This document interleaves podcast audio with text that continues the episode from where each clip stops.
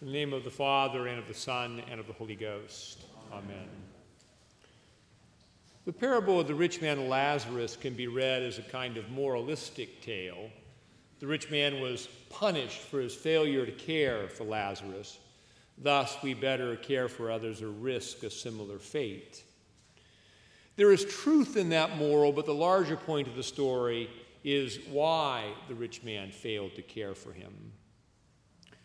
We observe the octave of Corpus Christi on the first Sunday after Trinity because the sacrament of the Lord's body and blood connects with our lessons. The rich man's neglect of Lazarus reflects a lack of sacramental vision. He saw Lazarus the way the world saw Lazarus. The rich man failed to discern in Lazarus the image of God. The epistle for Corpus Christi, which we celebrated last Thursday, is 1 Corinthians chapter 11, where St. Paul chastises the Corinthians for their neglect of the poor in their own celebrations of Holy Communion or the Lord's Supper. As the church gathered to celebrate the sacrament, which was then still in the context of a meal, those who had resources feasted, while those who had little went hungry. St. Paul warned them with these words quote, He who eats and drinks unworthily eats and drinks judgment to himself, not discerning the Lord's body. How did the Corinthians fail to discern the Lord's body? Did they fail to discern Christ in the sacrament? Or did they fail to discern Christ in the poorer members of the church? Which is also called the body of Christ. Most likely, St. Paul meant that they failed to discern the connection between the two. Both the rich man and Lazarus were members of Israel, God's chosen people. The story rather assumes that the rich man attended synagogue where the Bible was regularly read. He called Abraham father, which presumes a kind of familiarity and understanding. He probably kept the kosher rules. The sumptuous feast was according to the Torah. His judgment is his failure to live according to the faith he knew. He had been taught that God made man in God's own image. He had heard Deuteronomy 15:11, quote, "Thou shalt open thine hand wide unto thy brother, to thy poor and thy needy in thy land.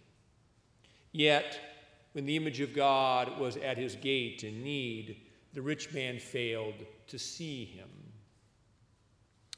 The Ten Commandments are based on a connection, or I should say, the connection between God and our neighbor. We are to love God with all our heart and our soul and our mind because God made us and redeemed us. And we are to love our neighbor as ourselves because our neighbor bears the image of God. God is the reference point for the value of our neighbor, and our neighbor is a tangible sign of God's presence. We cannot rightly honor one without also honoring the other. We fall into error when we treat people according to the value the world places on them and not the value God places on them. The world values people more highly when they have more and puts less value on those who have nothing. However, God's valuation is shown in the post mortem reversal of fortunes.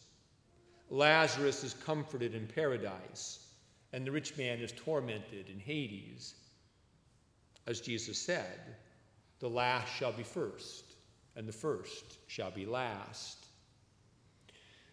The cross highlights God's close connection with those who are viewed of being of little value by the world.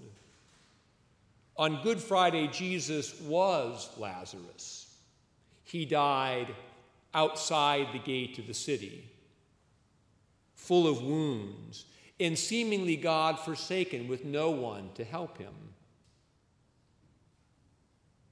Thus Jesus says, quote, Inasmuch as ye have done it unto one of the least of these my brethren, ye have done it unto me. Discerning the presence of God in other people, discerning the, the presence of Christ in the brethren, does not mean assuming that every needy person is a Christ like pillar of virtue and every wealthy person is greedy and covetous. Among the needy we typically encounter in America, there is a fair share of drug addicts, manipulators, and thieves. The point is not that we should help the needy because they deserve it. The point is that we should help the needy because they bear the image of God. The rich man also bore the image of God.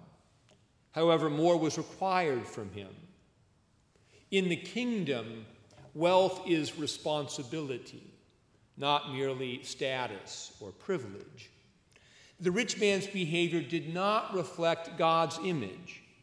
For when God, who possesses all things, saw man laid at his gate full of sin, God went outside of his gate to help.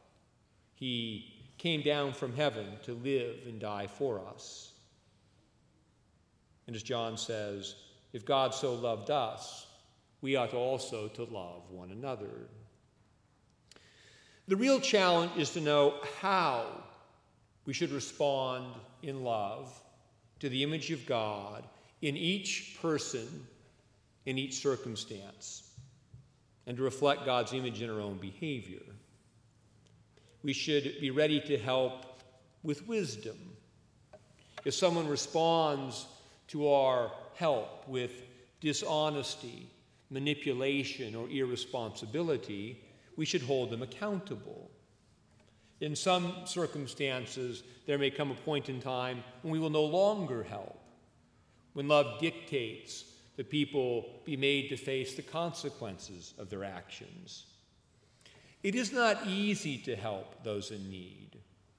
The cross was not easy, and it is not easy for God in his continual interactions with us to help us. The point of the parable is we must be willing and ready to help. We cannot withdraw behind a gate so as to ignore the needs around us. We must love the image of God in others just as God loves his image in us. We must also resist the worldly temptation to esteem people highly just because they are rich or famous. Love requires that we be willing to speak the truth to those who have the world's goods, reminding them that God requires much from them to whom He has given much. One wonders if anyone from the synagogue ever called the rich man to account for his failure to minister to the poor, who the parable tells us was laid daily at his gate. We should esteem people on the basis of their faith, humility, generosity, virtue, and goodness, not on the basis of their appearance, wealth, and status in the world. Of course, we already know this. We hear it each week in the epistles and gospels. We read it each day in our daily Bible readings. We rehearse it year in and year out as we remember again the revelation of God in Christ in the church year. We pray about it week in and week out in the liturgy. The rich man was surprised at the judgment of God. He wanted Abraham to send Lazarus with special notice for his relatives to warn them lest they should share his fate. Abraham said, They have Moses and the prophets, let them hear them. That is to say, God does not feel the need to repeat himself. As Psalm 95 says, quote, Today, if you will hear his voice, harden not your hearts. God means what he has said. He expects us to act on it now, and he will judge accordingly on the last day. As we heard again today, quote, This is the commandment we have from him, that he who loves God love his brother also. In the name of the Father, and of the Son,